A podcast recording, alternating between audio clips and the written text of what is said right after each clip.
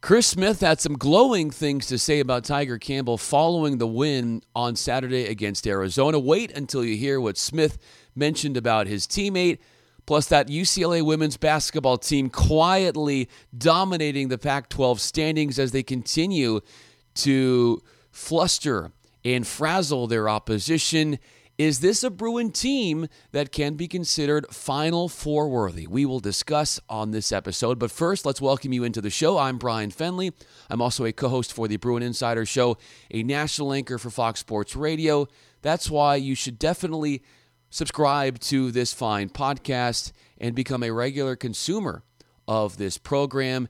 And as you are already aware, please, if you have anything on your mind about UCLA and its athletic programs and you want to discuss or have questions or comments or concerns, please reach out. My email, lockdownbruins at gmail.com, and I'm on the Twitter machine at Bryan Fenley.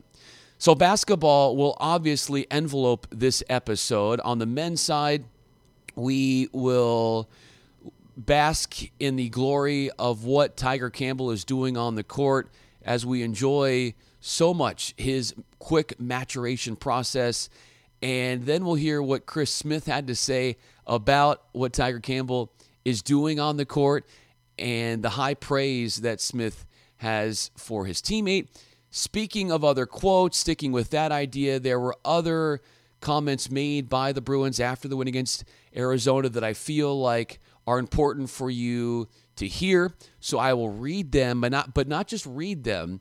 I will react to them and then tell you what these comments mean about where this team is, their status, their progression, and obviously how drastic they look compared to the beginning of this season. And then finally, time to honor the women's basketball team because they have been so mighty in the Pac 12, winning against the Bay Area schools last week. How massive was that win against Stanford? now that UCLA has shot up to number seven in the AP Top 25 poll this week. And like we said, is this a Bruin team that might be the best in the program's history? Why, if it is, that is the case? And are they a team that is deserving of being talked about as a Final Four caliber team? I mean, I think that they're right on the fence there when you consider the the top echelon in women's college basketball right now. But let's begin with Tyger Campbell. If you've had a chance to listen to Tyger Campbell speak during any of his interviews throughout this season, or even listening to this podcast, the one thing Tyger Campbell hates is talking about himself and bragging about himself. You can try, but he has this forbidden, inherent rule within him that he just can't do it. You love that because that shows you how much the team concept means to him. And so, while as hard as you'll want to try to get him to say something that aligns on the side of being boastful, since he's not going to fall into that trap, his teammates will do the bragging for him, and we'll do the bragging for him on this podcast as well. Chris Smith, who has been such an important piece to this team and leads the team in scoring, has realized this quick ascendance of his starting point guard in Tyger Campbell. And before I point out Chris Smith's comments on Campbell after the win against the Wildcats on Saturday, I'm looking at this game in, in Campbell, and he, every single game, drastically looks so much more comfortable taking his own shots, creating space in the offense. And whether it was being mismatched with a big on him and getting around him and getting to the goal and scoring, or even Nico Mannion, I remember was guarding him one on one, and Campbell had the rock, went behind the back with the dribble, completely mystified. Mannion got to the cup and scored. There were runners that Campbell made. He knocked down three pointers, has all the tools right now, and is doing it in such a way where he's so in control. And so Chris Smith, after witnessing all of this firsthand, said as far as Tyger Campbell after the game, quote, that guy is a great point guard. He is probably the purest point guard in college at the moment. Now, everyone wants to be like Russell Westbrook, But Tyger is a pass first guy, and he just loves what his teammates, or when his teammates succeed, that makes him happy. Now, I would argue now, while the NBA is at a much higher level than college, and so it's hard to compare players that are currently in the NBA and in college for the example that I'm about to bring up. But look, Russell Westbrook, yes, a Bruin, but he has the notoriety of being somebody that takes a lot of bad shots. And I know Chris Smith said he's not a pass first point guard, but if you're looking for somebody that's less mistake prone, is going to take shots that don't feel rushed, don't feel forced, and have a higher probability of going down, whatever the level, and you're just comparing it based on that, I'm going with Tyger Campbell over Russell Westbrook. So, and it's not just what Russell West, or excuse me, what Tyger Campbell is doing. He's being more selective and being so much more smart with what shots he takes. So is Chris Smith. Chris Smith, a guy who also mentioned after the game, there's nothing better than when there's time on the clock and the home fans, referring to the Arizona fans, are leaving. The same fans that were growing crazy, talking crazy to you. A couple parts of this quote that I want to bring about. For one, I think it's inherent in any really smart competitor that they amplify the feeling that they're being slighted or that someone's out to get them. I think that's a an archaic motivational tool that has been proven very successful over the ages. But I think this comment goes beyond that, more than just trying to, in this case, prove Arizona fans wrong. This goes to something that I believe is a paradigm shift with this UCLA program.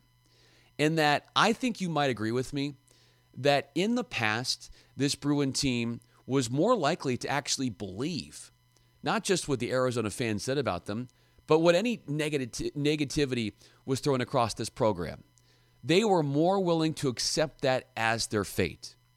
Now, I feel like this team is beginning to go on this revenge tour, this personal challenge individually within each player to say, you know what? We are regaining the pride within this program.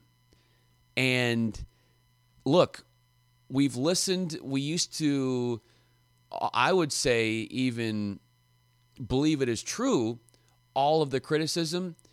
And now we're saying, now take this because we are back to believing in ourselves. And again, reinstituting this pride. What is the use? When was the last time you had deep down pride yourself as a Bruin basketball fan for this team? This is what not only you are trying to get back to, but this team is doing so. Speaking of pride, how about this comment from Jalen Hill after the game? When he said, quote, I feel like this team could play like this all the time. We've just got to make sure that we keep doing it. Okay, so I want to stop with that first bit when he says, I feel like this team could play like this all the time. Could you, in your wildest imagination, picture a Bruin player saying that at the beginning of this year, or even in the last couple years before Cronin got here. When somebody says, I feel like this team could play like this all the time, that is the ultimate buy in statement.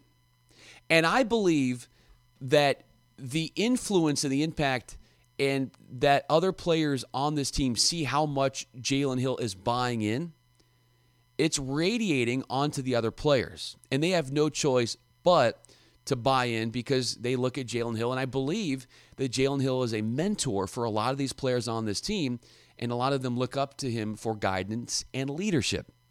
The second part of that comment is he says, quote, we just got to make sure that we keep doing this.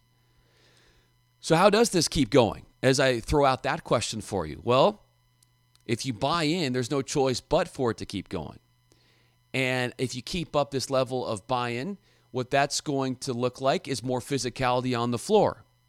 I believe that the hardest part about sustaining this and having that sustainability factor with, okay, we saw what they did against Arizona. Now, how does this become a regular thing every single game? The hardest part is having that first breakthrough. when, and I've said this before on this podcast, if you're one who at the beginning, before the results were showing, Mick Cronin was basically having to speak into existence what he thought was going to happen. It wasn't happening. The players had to lead by blind faith and hope that what Cronin was saying was actually going to work. That the hardest part is over with. The players are starting to see that Mick Cronin is a man of his words and that what he says gets done. And so now it's the whole thing is about consistency. It's not getting there. We've seen that this team can get there. And now it's consistency and obviously the success begets more success more success.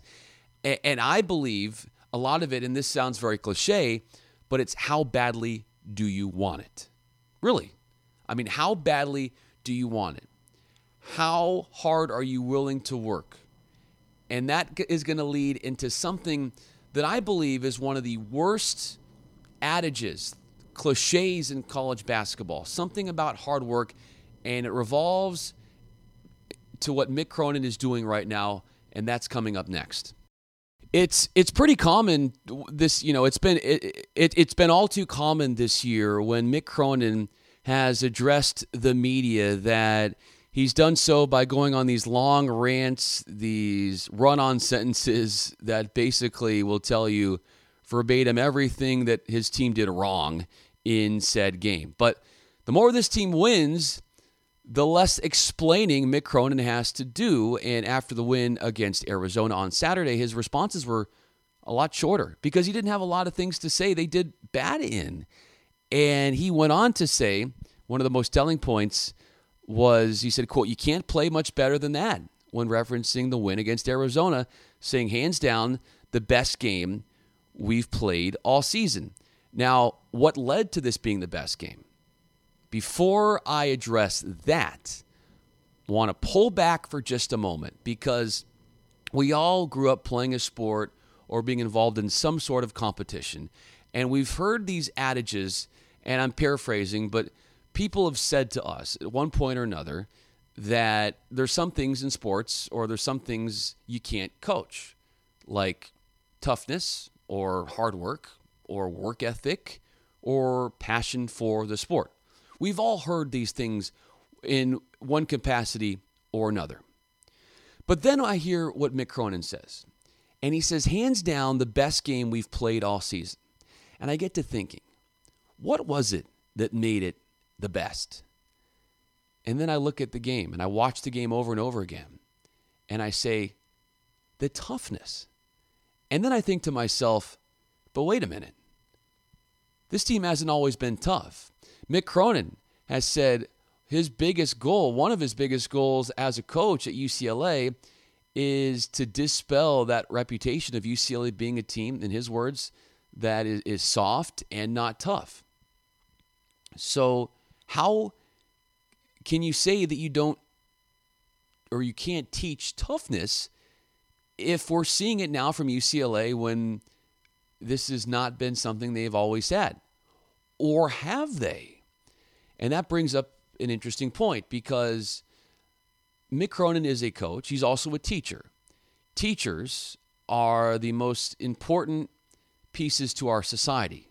What does any teacher tell you is the most fulfilling part of their job, what they're trying to accomplish? I would say in, in my conversations with them that it's finding something in said pupil that he or she did not see in themselves, they didn't think they were capable of, but they were able to achieve. Mick Cronin, as a teacher, has done just that. We thought, the players thought, ah, you know, they're just not tough. Or the players themselves accepted the faith that, yeah, what they're saying about us, we're weak, we're, we're, we're soft, all of that. But maybe they actually had it within them. Maybe it was just deep in the cobwebs of their mind. They had to dig that out and reprogram themselves because, look, it wasn't a big deal. It wasn't something that was highly talked about for any of the players who were within the, the past regime before Mick Cronin got there. So maybe they can have toughness. They didn't have to recruit a whole new bunch of players to, to get that toughness. I see toughness when I see Jalen Hill. Jalen Hill reverberates toughness. And I think that if anybody needs a lesson on how to be tough, it's watching Jalen Hill.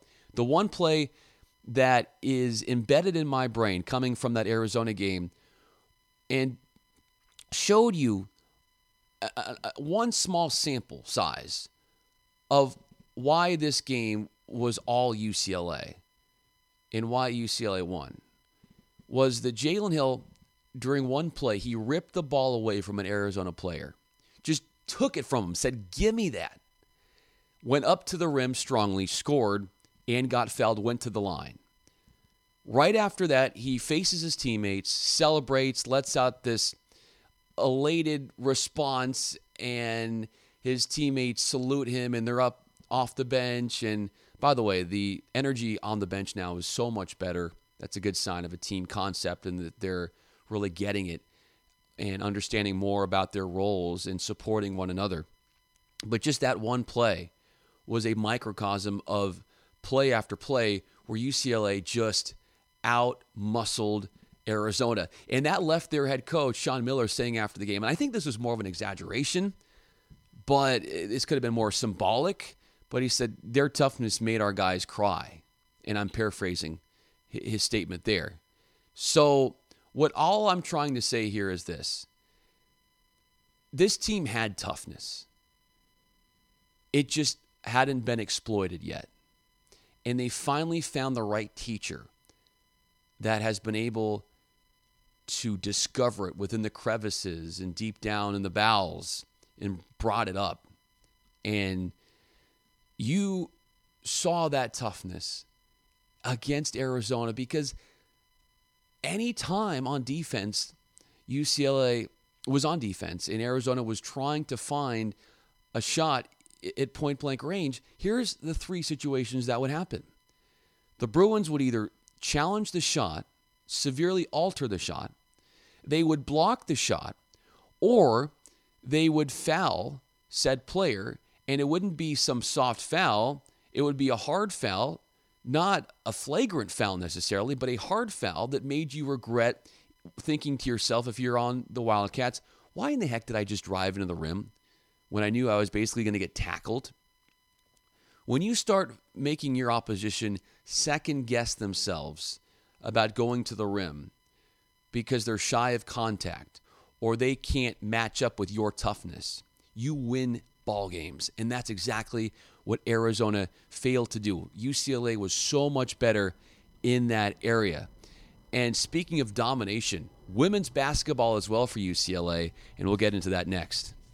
I've been pondering about the possibility of UCLA women's basketball making the Final Four, and that got me thinking what's the criteria for us to gauge whether a team is that good? Couple different bullet points that I think do signal that the Bruins are right there when it comes to being a Final Four team. They are winning on the road. They are winning against nationally ranked teams on the road. I would argue, and I don't even think it's close, that the Pac 12 conference is the toughest conference in women's basketball. And the Bruins are coming off beating Stanford last week, then ranked sixth in the country. The Bruins are in second place in the Pac 12 standings. Second place in the Pac 12 standings, very close to first. And they have found their identity, they have found their toughness, and they have their leaders. Those are well established within the program. They have stars and they have WNBA first round players. Michaela Onyenwere is as good of a player as you'll see in college basketball. And what also befits this team being a, Final Four potential club is that they win a lot of ugly games. There are a lot of games that they don't play very well, but they still win those games. And I think that that is a sign that it doesn't matter if they're playing their best game or not. They still have the gumption to to win and they had to do that against Cal last weekend when they went into overtime against Cal. And who do you think they went to in the clutch? Onyenwere hits a turnaround J, less than a minute to go in overtime, and that would be the go ahead basket that would cement the win for UCLA over Cal. And look, I think that this team knows exactly what they're good at. And that's another thing that, that shows me that they're they're one that could make it far in the tournament. They understand their their limits as a team. They go and try to optimize their strengths and they don't play beyond what they're capable of because Cori Close said, you know, we're not a team that's going to be uh, one that's going to shoot the three a whole lot. We're going to get to the rack, be tough, and get to the line. Sounds a lot like what Mick Cronin is trying to get out of his players on the men's side. And just to put into perspective how much of a milestone this win was for UCLA over Stanford last week, that win for the Bruins trashed a 16 a 16 game home winning streak for the Cardinal and we are deep into February and that was their first loss at home. that was their first loss at home. Those are the kind of wins that you see from Final Four teams. And Onyenwere said after the game, after the win against Stanford, that Coach Close came out with fire. This, according to the Daily Bruin and other media reports. Coach Close came out with fire before the game, adding, I think that that really spoke to me and the team. She challenged our, cuff, our toughness and our aggressiveness, and we knew that in order to win this game, we had to be aggressive, we had to be tough, and we want to do everything we can to win. If I read that quote and did not tell you who that was speaking, you could have just as well thought that was somebody on the men's basketball team. These two teams are getting the whole toughness thing. The Bruins, what makes them so good is that they pounded in the paint. They never feel frazzled or flustered when they're down and it's a pressuresome situation. They never flounder in in high anxiety times in a game and they force a lot of turnovers. They force a lot of turnovers and they have a wonderful blend of veterans, upperclassmen, and youth that are really highly recruited coming out of high school and even freshmen and sophomores who are not playing like freshmen and sophomores. They're playing like seasoned vets. And I feel like the, the chemistry within that team is so good that you would look at that roster and say, how are they this good? But then when you see how all the pieces work together, then it makes sense because individually it might not wow you. But then when you look at how all the pieces work together so seamlessly, then it's no surprise that this team has been so good. And you know what they love most? Not a whole lot of people are talking about them in women's college basketball. You know, there are those that every year are seemingly in the Final Four, and all the pundits will be biased towards giving them more consideration for love and, and attention. But I think UCLA women's basketball is okay with being less regarded.